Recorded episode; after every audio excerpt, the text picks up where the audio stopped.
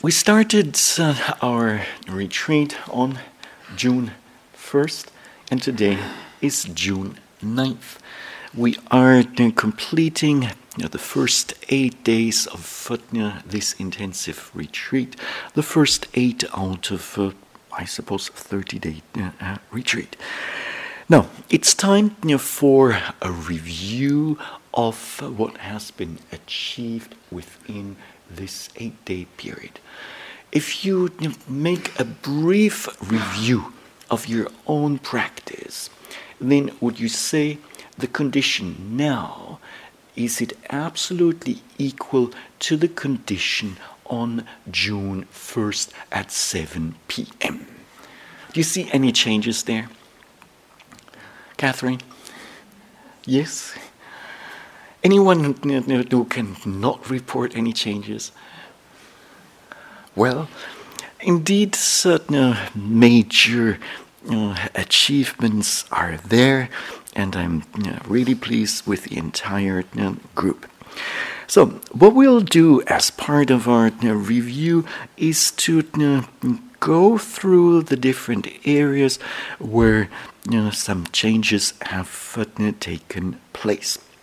Now, the first Shatner area is that of ethical conduct.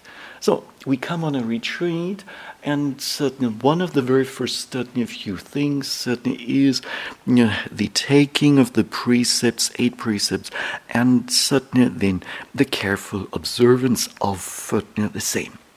Now, with uh, Mm, intensive mindfulness practice, we are developing mindfulness, and certainly this mindfulness then in turn helps us to observe those precepts, or is it a big hindrance? It's helpful. There you go. So when we are mindful of all the major activities that we, major and minor activities that we undertake in the course of a day, then uh, we will naturally be more attentive to whether something is ethically wholesome um, or not. So, carefully observing the eight precepts, we can uh, say that uh, we live without, in, in the words of the Buddha, that we live without stick or sword, conscientious, full of sympathy, and we're desirous of the welfare of all living beings. So this comes when we observe the first precept. And uh, it's positively expressed, and um, and then we will take only what is certainly given to us uh, until it is certainly given. And we live with a heart that is honest and pure. So, this is the positive aspect of you know, practicing the second uh, precept. Then, when it comes to the third, namely that of refraining from any kind of you know, sexual activity, even if, even with one's certain spouse. With this, our you know, life you then mm, is certain, at least during the retreat, marked by celibacy. Now, when it comes to speech, we speak the truth and certainly, we are devoted to the truth. As a result of this, we become reliable. Others see us as reliable and worthy of confidence, and certainly no deceiver of men and women. And certainly, we engage in speech that unites those that are divided, and certainly those that are united, one encourages, concord, gladdens us, and you know, one delights and uh, rejoices in concord.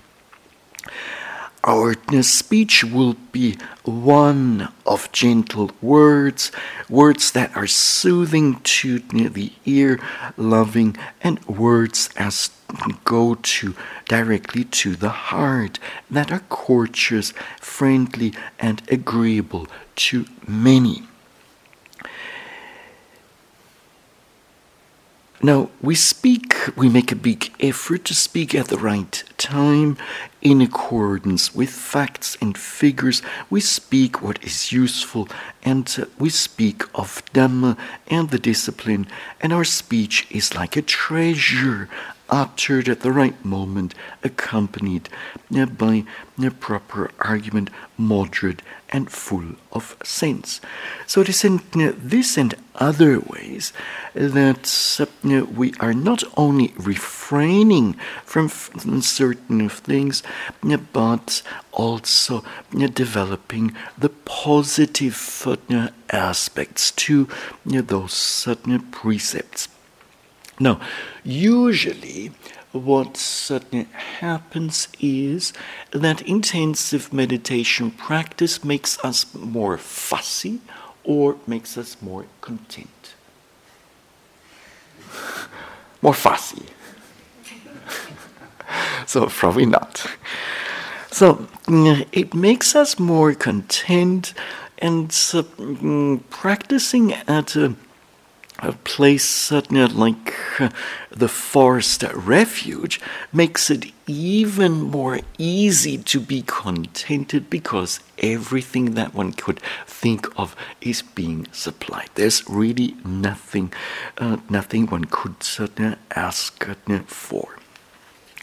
So, you know, so we can say that already just by being here, by observing precepts and uh, mm, mm, mm, receiving what is certainly given, contentment also uh, arises and certainly gets certainly strengthened.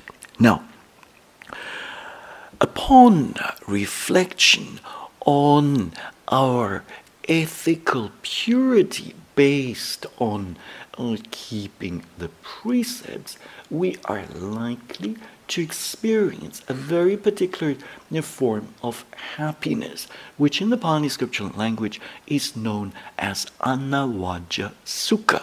Now, this means in English a faultless or a blameless happiness. So you have nothing to worry about. You have nothing to blame yourself for. So you're not walking into you know, the walk in freezer and help yourself you know, to a banana.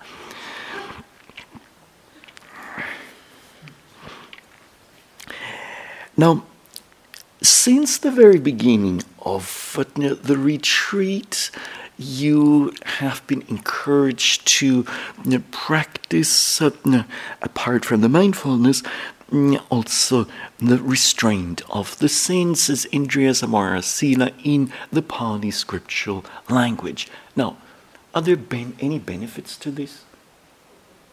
Such as? Venerable? There are. There are indeed benefits to this, and Satya the Buddha has described those as abyaseka sukha in the Pali scriptural language, namely an unblemished happiness. And so, mm, so, see, it's very simple. By restraining the senses and not looking around, now then now there are less distractions, and so, when we come, should let's say there's some desirable object, it could be a visible object, it could be an, auditory object and whatnot, then if we don't even see it because we restrain our senses, then you know, it's very you know, uh, unlikely that desire or craving for this object would arise. Now, likewise, by restraining our senses with regard to undesirable objects, again, be those visible objects, auditory or you know, um, olfactory or gustatory, and so on, tactile objects, mental objects, then again, no aversion, no ill will, no disliking will arise. And that's even without mindfulness. So, this um, restraint of the senses is said by the Buddha to lead to an unblemished form of happiness, and this happiness then in turn leads to. Is it a dead end? Pardon me? It leads uh, not right away. It leads to what? Concentration. There you go. It leads to concentration because mm, a happy mind certainly is easily concentrated. And the concentration, in turn, then is a prerequisite for the arising of uh, intuitive wisdom. So, just uh, by getting started in the practice, there's already a number of mm, benefits to be gained. Now, these are fortunately not certainly the only mm, benefits, and mm, as we go on, Mm, and suddenly we you know, start certainly practicing. We apply mindfulness to whatever prominent object comes up, rise and fall, and you know, paints and aches, and sitting and touching, and mental objects, and so on. Mm, sorry. And then we gradually find that uh, out of our mindfulness practice arises this concentration. Now, not because of the you know, restraint of the senses, but you know, based on the, the mindfulness. And certainly, this form of concentration is known as, in the Pali language, Khanika Samadhi, yes, this is correct, namely momentary concentration. Now, it doesn't mean just one single moment of concentration in one entire sitting, but rather it means many moments of footing concentration mm, whenever we're pretty mindful of a prominent object, then the mind will be sticking to the object, glued to the object, and at that point, some moments of concentration will be there. And then, when our mindfulness shifts to another object, again we observe it carefully, again the mind will be glued to it, and then will have some more moments of concentration based on a variety of different objects. Different uh, uh, objects of ultimate nature, and so not of a conceptual nature. Now, the arise, the presence of mindfulness, as well as the concentration, plus the effort that is needed as a prerequisite for the, uh, the rising of mindfulness, you know, those certain three mental factors then will help us to you know, do what? Who knows? Pardon me, too? They lead to wisdom, yes, and before intuitive wisdom can arise, what needs to be dealt with, what needs to be subdued. The hindrances. There you go. The five hindrances the hindrance of sense desire, the hindrance of ill will, the hindrance of sloth and torpor, the hindrance of you know, restlessness and worry or remorse, and then the hindrance of skeptical doubt. Now, in the presence of those certain one of those five hindrances or all of them, will it be easy to know the true nature of an object? Not easy.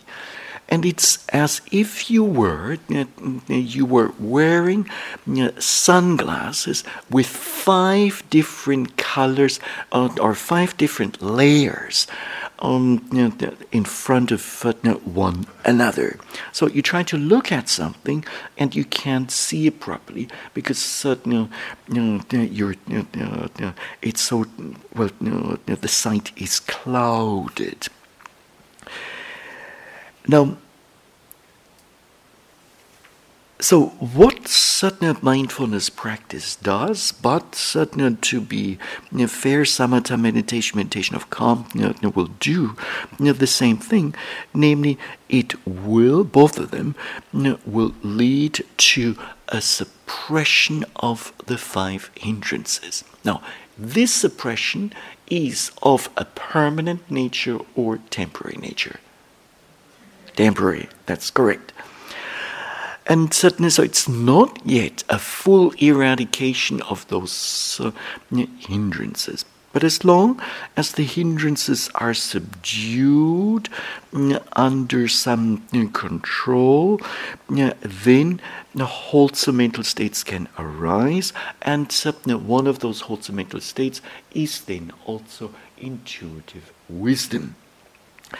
So, what happens in the course of our practice that certain this particular aspect here, this you know, subduing of uh, subduing the suppression of uh, you know, the hindrances, this is termed as purification of the mind, chitta visuddhi in the Pali scriptural language. The previous purification was that of purification Mm, mm, of virtue, sila visuddhi in the Pali scriptural language. Now, with the hindrances at least subdued to some extent, it suddenly becomes suddenly then possible for us to Mm, Mm, make some headway. And since we're practicing Satipatthana, part of Satipatthana is the mindful contemplation of the body, bodily formations. With this, we will be less infatuated by the body be it our own nor that of others. So we just see it as another object, and thus there will be less distractions arising in the mind. Now, with the mind being less distracted, this too will help to develop pertinent concentration, deep pertinent concentration. Now, in the presence of effort, mindfulness, concentration, wisdom will arise if faith, some initial faith, is also there. And the arising of Fatna faith in relationship to the meditation practice, the Buddha has expressed as follows. Namely, indeed, wisdom is born of meditation, but without meditation, wisdom is lost. Knowing this twofold path of gain and loss of wisdom, one should conduct oneself so that wisdom may increase. Now, what are some of the factors that contribute to the arising of wisdom? Now, if we go by you know, the Samyutta Nikaya, a short Satya discourse, Satya, namely uh, in the 55th uh, Samyutta discourse number 55, and then uh, two similar discourses. Association with superior persons, hearing the true Dhamma, careful attention to what is being said, and practice in accordance with the Dhamma. These four factors also lead to the arising of wisdom. And uh, not just wisdom in general, but even more specifically you know, to you know, the realization of the path and fruition of stream entry.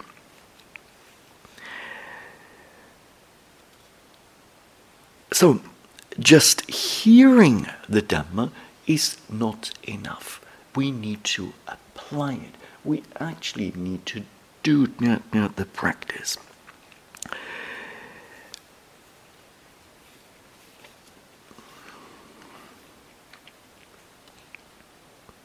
Now, based on the Chankitna Sutta, which uh, is a discourse that certainly can be found in the Majjhima Nikaya, um, there's one or two more, at least one more factor that could be added.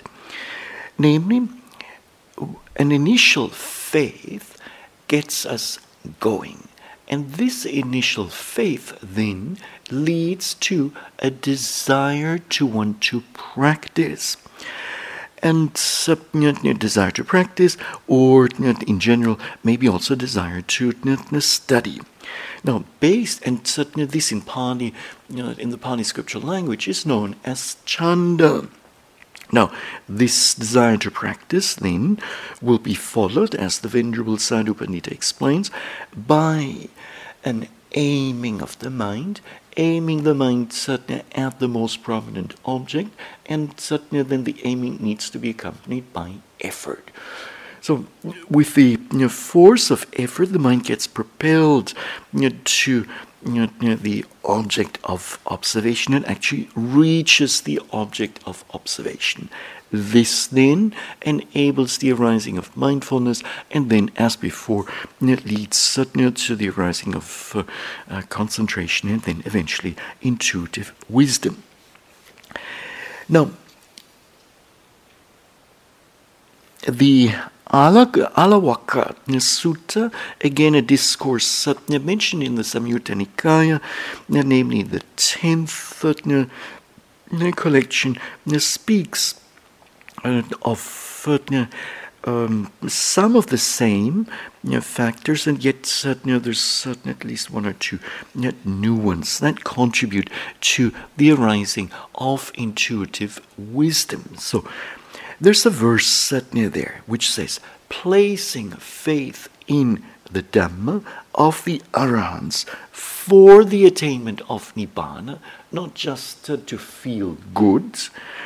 From desire to learn, one gains wisdom if one is diligent and astute. So, with some initial faith, one then approaches a teacher, one maybe signs up you know, to or for an intensive retreat. With this, then automatically comes the teacher, and suddenly then one does a very simple thing one lends an ear to what is being said. And suddenly hears the Dhamma and satna, and then when there might be a desire to learn, and satna, then mm, one needs to be diligent in one's practice and astute in the sense that satna one mm, distinguishes between what is well spoken and not so well spoken. So these various factors and probably also others all contribute to the arising of intuitive wisdom.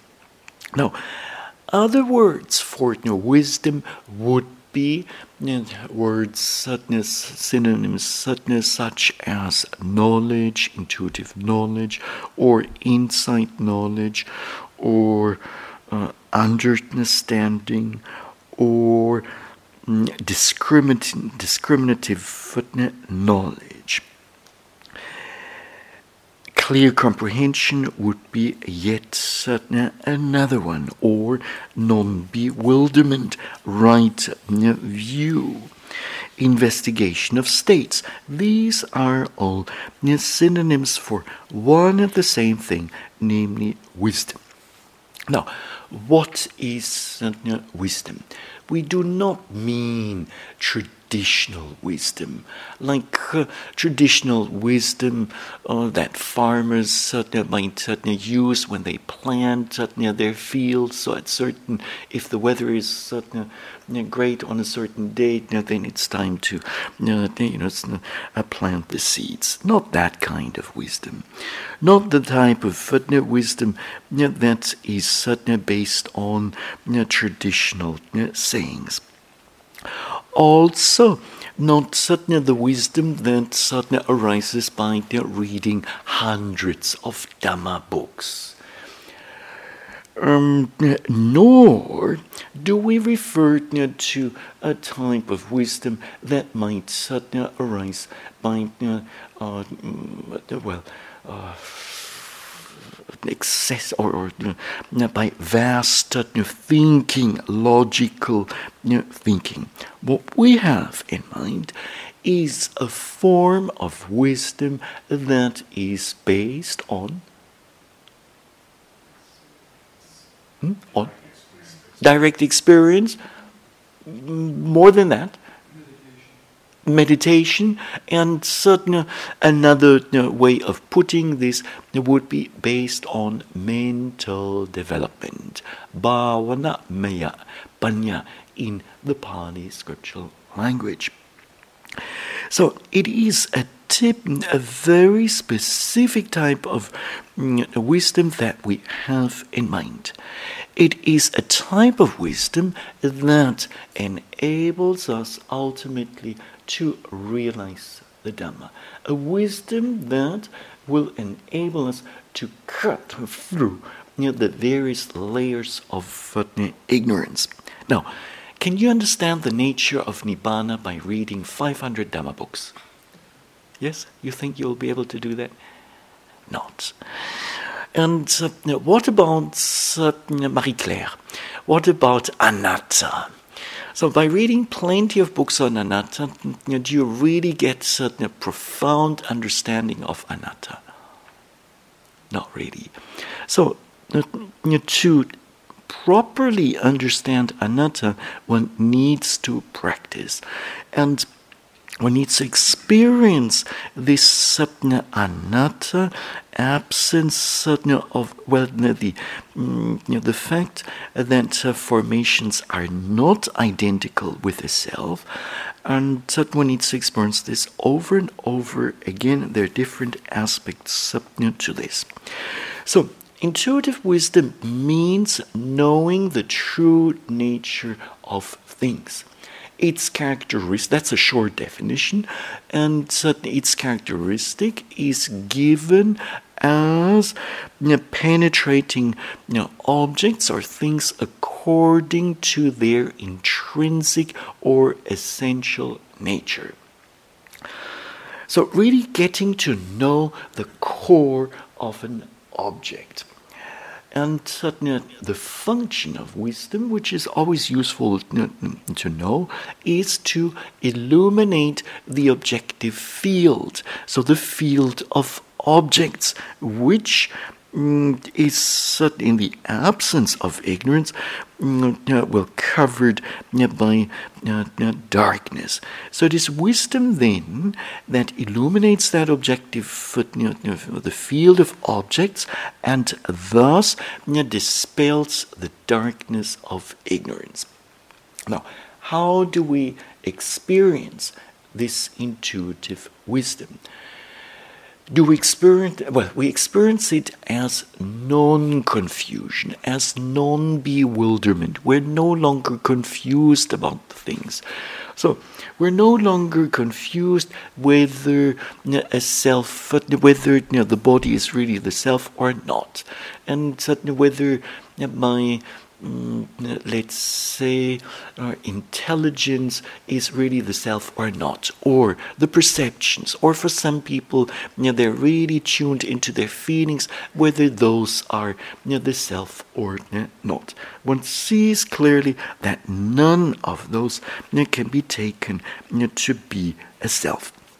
Now, two you know, proximate causes have been given for you know, the arising of uh, intuitive wisdom. One you know already, and this is certainly well the unification of the mind, the consolidation of the mind, namely concentration, and you know, the other one is simply wise attention. Wise attention geared you know, towards certainly the arising of intuitive wisdom.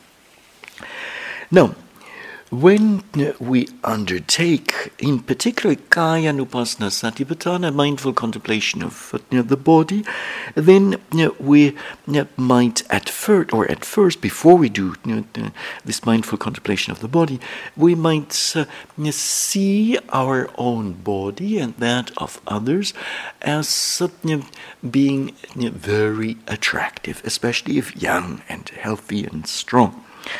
Now, mindful contemplation of the body will do what?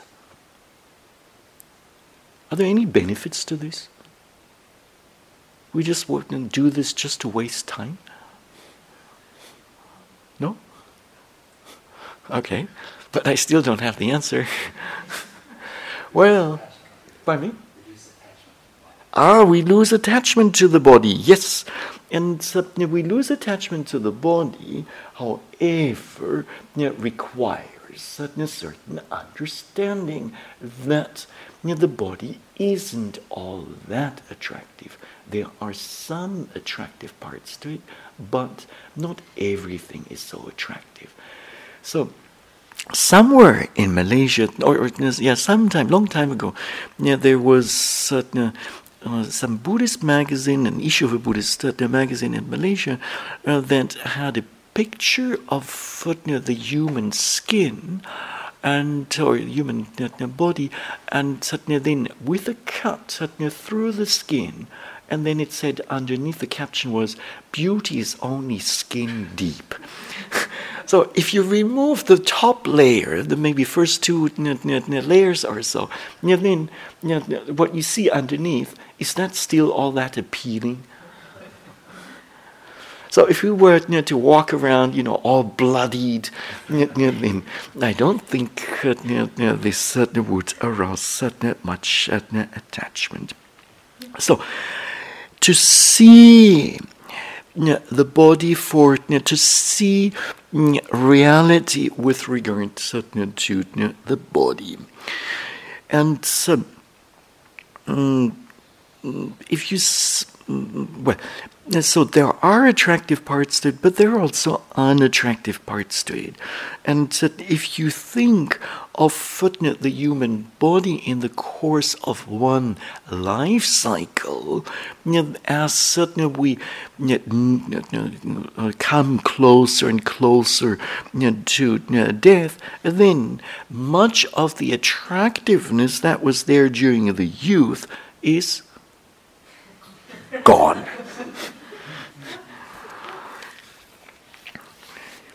Now, so that then helps us, or that is certainly yet another achievement, another benefit that certainly we may have gained within, mm, uh, you know, as little as just eight days of intensive meditation practice. Now, if we haven't certainly seen that yet, never mind, we still have uh, uh, several weeks left. Some, some of you will be staying even longer, and so you've got plenty of opportunities to do your homework. And so, so, mindful contemplation of the body gives us further opportunities for learning. Namely, we are engaged in a very simple activity. The activity of a scientist, of a researcher, who's taking a close look at what is actually happening in what we call a being, an individual, a self, uh, the man or the woman. And upon a close analysis, we find objects such as the rising and falling movement of the abdomen, we find pains and aches, we find hardness, heat, cold, uh, warmth, various movements of the body, we find all sorts of mental objects, wandering mind, sleepiness, happiness, joy, restlessness, and so on and so forth. And do we find anything beyond that? What about the self? Nope. At times, at least, we might discover that there's just a physical phenomenon there, and suddenly the mind which is observing it. Just those two categories, and that's all. Just uh, materiality and mentality. So, Kaya Nupassana Satipatthana, mindful contemplation of the body, helps, can be seen as an analysis of Satna, the elements of what is really there, and Satna, this then helps us to refute the idea of a self, at least on a temporary basis. And Satna, that Satna then mm, That will pave the way for you know, the, time you know, later on when the realization of you know, the path of stream entry comes, where the wrong view, the belief in this existence of a self, when that gets cut off.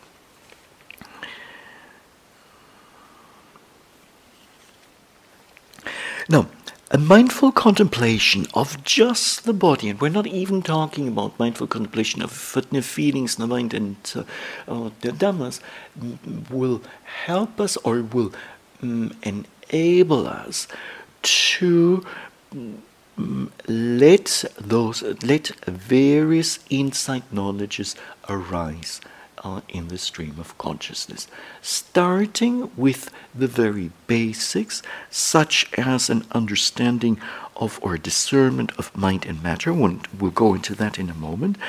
And then um, also um, understanding that these physical and mental formations are related by cause and effect. So, the a mindful contemplation of know, the body can um, or leads to the arising of all 16 insight knowledges, so the stages of fatna intuitive wisdom, and part of fatna, this will be the realization of fatna the Dhamma, the realization of supramundane Dhamma. Now, mindful contemplation of the body is further said to um, be a crucial factor for the withstanding of the armies of Mara, such as sensual pleasures and sudden fear or dissatisfaction, hunger, thirst, craving, sloth, and torpor, doubt, and so on and so forth. So, um, as we go on with our practice, you know, the benefits are really accumulating. Now,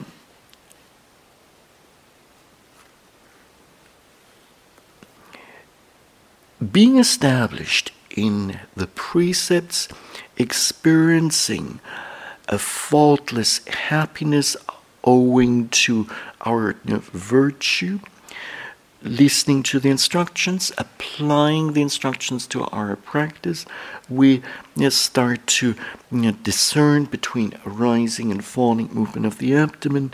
We might even see a gap between the rising and uh, the ending of the rising movement and beginning of the falling movement, and same thing between the end of the falling and the beginning of the next uh, rising movement. And then we see how you know, the rising and falling movement might change over time. We might suddenly then also you know, come across suddenly the first few mental objects, such as suddenly the wandering mind, sloth and torpor, maybe anger that comes up, or happiness is there, whatever. So gradually, the five hindrances will you know, arise and give us a hard time, but you know, we, mm, with courage, you know, we face them, we overcome them, and then a range of wholesome mental states are likely to arise, such as gladness, such as you joy, such as calmness or stillness of the mind, possibly clarity of the mind, some happiness. Now, with those wholesome mental states present, then intuitive wisdom can, or then you know, the um, intuitive wisdom in the form of the first insight knowledge um, manifests, and suddenly that discernment of uh, physical and certain mental formations will take place. So we realize that there is no permanent certain self. The mind is purified of this notion, idea, wrongful idea of a permanent certain self. So this certain then is known as certain the purification of view, ditthi, visuddhi in the Pali scriptural language. So at first, the first purification was that of virtue, sila visuddhi. Then we had purification of the mind, chitta visuddhi. Now we have purification of view, ditthi visuddhi. So gradually, things are adding up. Now, just gaining the first uh, insight knowledge brings us not just an understanding of uh, mind and matter, but it will also help us you know, to realize that these you know, two categories, or that physical and mental formations, are interdependent. So the but just imagine if you had only a body, then what would happen? Nothing would happen. It would be just a, a heap of flesh. That's all, and no, no input there to move. On the other hand, if you would have, if you would possess only a mind but no body, then there would be plenty of mental inputs and no physical manifestation, no actions, nothing, nothing achieved. So clearly, there is an interdependence between mind and or mental formations and certain physical formations. The Visuddhimagga gives a beautiful illustration for this, but it's a bit complicated, so I always have to be careful to get it right. Now, um, the illustration is that of a cripple and of a blind man. Both of them want to reach a certain destination. But the cripple, because he is crippled, cannot move properly, so won't reach his certain destination. The blind man, because he's blind, he, he can't see, and so thus uh, it might go off in a wrong direction and again will not reach the destination. But when those two, the cripple and the blind man, get together, then something can happen. And what it takes is that the uh, um, that the cripple climbs onto the shoulders of the blind man, and then together they will achieve their mission. So, the cripple who has eyes to see will say, Leave the left, take the right.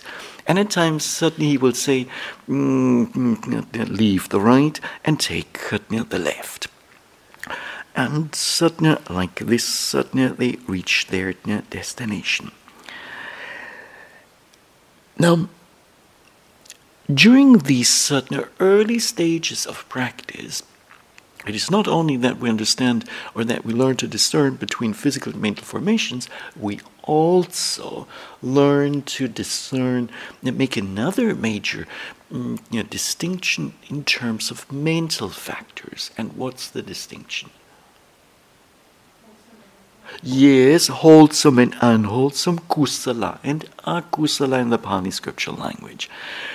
So, if there's no understanding um, of you know, these two, sometimes, um, sometimes people are not even familiar with the term wholesome.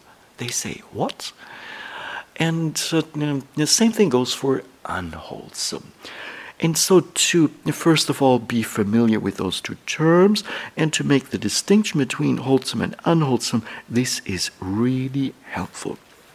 Now, wholesome mental states, when they arise, they lead to our happiness, and unwholesome mental states will lead to happiness, unhappiness. Yes, this is correct and certainly uh, unhap- un- um, and uh, unwanted, undesired uh, uh karmic uh, results. Now, yet another um, important lesson is there, understanding is there, and that is with regard to impulses or intentions. Namely, we discover that our activities, whatever it might be, the, you know, the activity of getting up or you know, uh, having a meal or um, walking around, etc., these various activities are preceded by a mental intention, a mental impulse, or a desire to do such and such. Now, do we really need to act on each and every impulse that comes up in the mind? We don't. However, young people tend to be extremely impulsive, and so whatever impulse comes up in the mind, immediately they think they have to act on it. And unfortunately, much damage is being done in that way. So, mindfulness mm, of physical and mental formations will uh, help us to recognize, to spot you know, those certain intentions, and will further help us to briefly stop, step back a little bit, take a look at the intention, and check whether it is wholesome or not does it go in line with the precepts or not? If we find that there might be some unwholesome negative consequences to you know, the intention and the action based on the intention, then we simply say, sorry, you know, I don't really need to act on this one, and you just let the intention go. If then, however, wholesome intention arises, you do your, your quick check, okay, now that seems like a, a good idea, and then you go ahead. So, like this, mm, mm, mm, carefully checking what one is going to say, may make a big difference. Then you, you, know, you basically guard your you know, mouth and uh, you know, don't just uh, uh, you know talk nonsense and uh, go around insulting people, upsetting people. and creating, creating uh, conflicts. Just Mm, as a you know as a footnote so many conflicts arise because of absent-minded speech. We say in the in the heat of a discussion we say something that you know, inflames another person that incites another person's anger and suddenly then it cannot be stopped suddenly anymore. So that's really not suddenly necessary. Now based on having gained you know, the first intuitive knowledge, insight knowledge, we then move on in our practice. Again, we have to observe those same old objects, rising, and falling, paints and aches, and so on and so forth.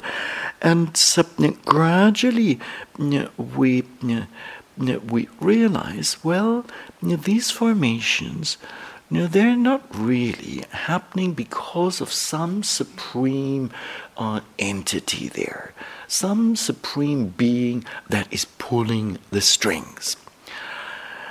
And so we might also realize that certain formations are not happening in a haphazard manner either, but rather owing to certain conditions, certain things happen.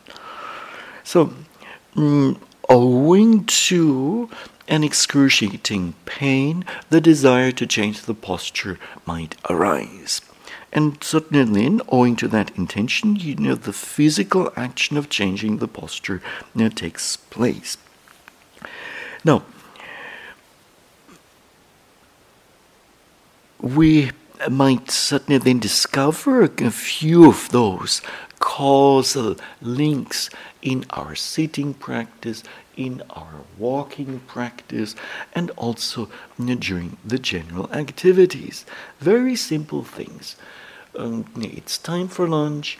We walk up to the buffet. We see you know, some you know, really you know, delicious uh, dish, and saliva starts, uh, um, or the the mouth starts salivating, and then when we're really close to the bowl, we fill our plates with this dish as much as we can. Never mind about the other retreatants at that point.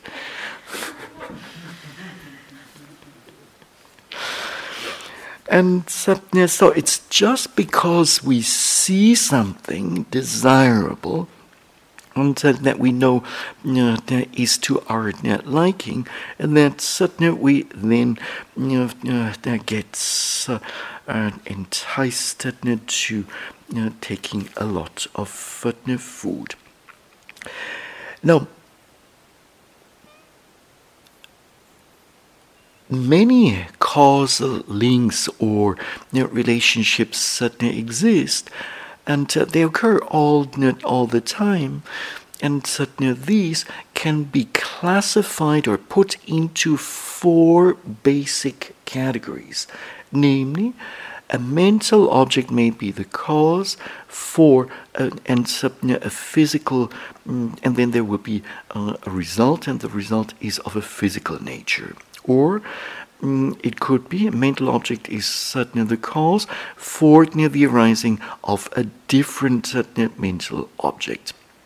And then mm, a physical object might be the cause for the arising of a mental object, and a physical object might also be the cause for another um, bodily formation to arise. So, those four basic categories of certain cause and effect uh, connections or relationships uh, are there and to be mm, mm, experienced. Now, the understanding of uh, understanding the discernment of cause and effect, namely that physical and mental formations are related by cause and effect, helps us to purify the mind again in another way. Namely, it removes doubt about the conditions for the arising of mind and matter. So we no longer believe that some supreme being is in charge and pulling the strings, nor do we mm, mm, believe mm, that things are happening in a haphazard uh, manner or fatalistic manner. So, but rather we realize formations are occurring owing to certain causes, not just one cause, but oftentimes several causes. This particular understanding is certainly it's a second insight knowledge, Pachaya Pariggaha Jnana in the Pali scripture language, and this corresponds to the fourth purification, namely purification by overcoming doubt. Kanka Vitarana Visuddhi in the Pali scriptural language. So that's then uh, another big achievement in our practice. So Mm, within just eight days of practice, intensive practice, mm, one will easily gain these certain understandings. Within eight days of intensive practice, one might mm, then go even further and suddenly gain some more understanding, namely that one comes to realize that all formations share three, not specific, but universal characteristics. And those universal characteristics are you know, those of you know, impermanence. We realize formations are not permanent, but you know, they are in a constant state of flux. They're in a transitory state. They keep changing all the time. And so, and then, based on this understanding, we you know, then realize that formations are also unsatisfactory. On top of Fatnia, this uh, there are pains and aches, there are difficult mental states. So the aspect of unsatisfactoriness, and based on the first two, then we realize that. Um, sorry, in the end, uh, formations arise of their own accord, and so uh, um, there's no self involved. It's not us who is directing everything, who's calling the show, mm, but rather owing to conditions this or that happens. Now, having gained mm, a direct understanding of anicca, dukkha, and anatta, and certain with unwholesome mental states subsiding and wholesome mental states arising, then um, a further purification takes place, namely purification by knowledge and vision of what is the path and the not path. Now, this requires just a little bit more of explanation and then will will be done for today. Now, when a retreatant mm, experience has gone beyond the mm, the third insight knowledge, uh, in which the three characteristics are mm, come to prominence, then for the most part, wholesome mental states such as illumination and a keen, unerring wisdom and then joy, which is an ethically variable factor, and then tranquility, happiness, and so on and so forth are likely to arise. Now, an unskilled retreatant, in the face of these certain mostly wholesome mental states, will then mm, uh, become a victim or fall prey to those states, will get attached to them, will develop a craving to these states, or might even develop pride and conceit, thinking, oh, I'm having all these wonderful experiences. I must be by far the best retreatant in this group, which may or may not be the case. And um, then one might also think, well, with illumination, seeing all these different mm, lights and uh, uh, you know, wonderful colors and images and whatnot, one might think, you know, and then on top of that, the joys there, mm, uh, tranquility and so on, one might think this must be Nibbana, which is not the case. And certainly there's still a long way to go, and so we have here the danger of wrong view. So mistaking these experiences to be an experience of uh, nibbana. Now, um, Getting attached to these formations means taking the wrong path. That is the not path, the improper path.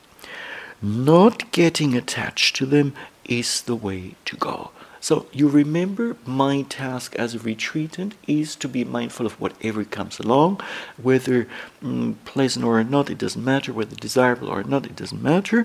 In sadness, so you just label, you know, and observe, you know, whatever comes along. You know the nature of the objects, and you will see that in no time you cruise sadhana through you know, what are known as the ten imperfections of insight, and this then will lead to a further maturing of your practice. And some, so more will be explained during some future uh, Dhamma talk. To allow me to conclude by wishing, having achieved this much already within just eight days of intensive practice, may you filled with you know, faith, may you move ahead with goods and balanced effort, sustained mindfulness, strong concentration, and may much intuitive wisdom, further intuitive wisdom blossom, and may you gain more and more benefits along the path. May you make more or have further achievements. And then ultimately may this lead to a realization of the Dhamma eh, within eh, this very retreat here at the Forest Refuge in Barre. And this is it.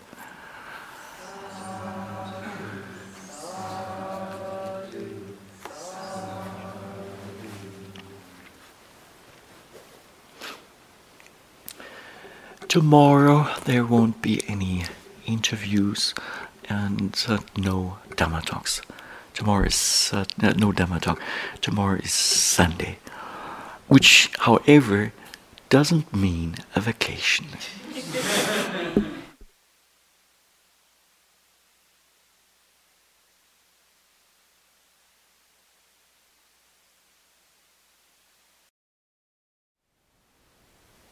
Thank you for listening. To learn how you can support the teachers and Dharma Seed, please visit dharmaseed.org slash donate.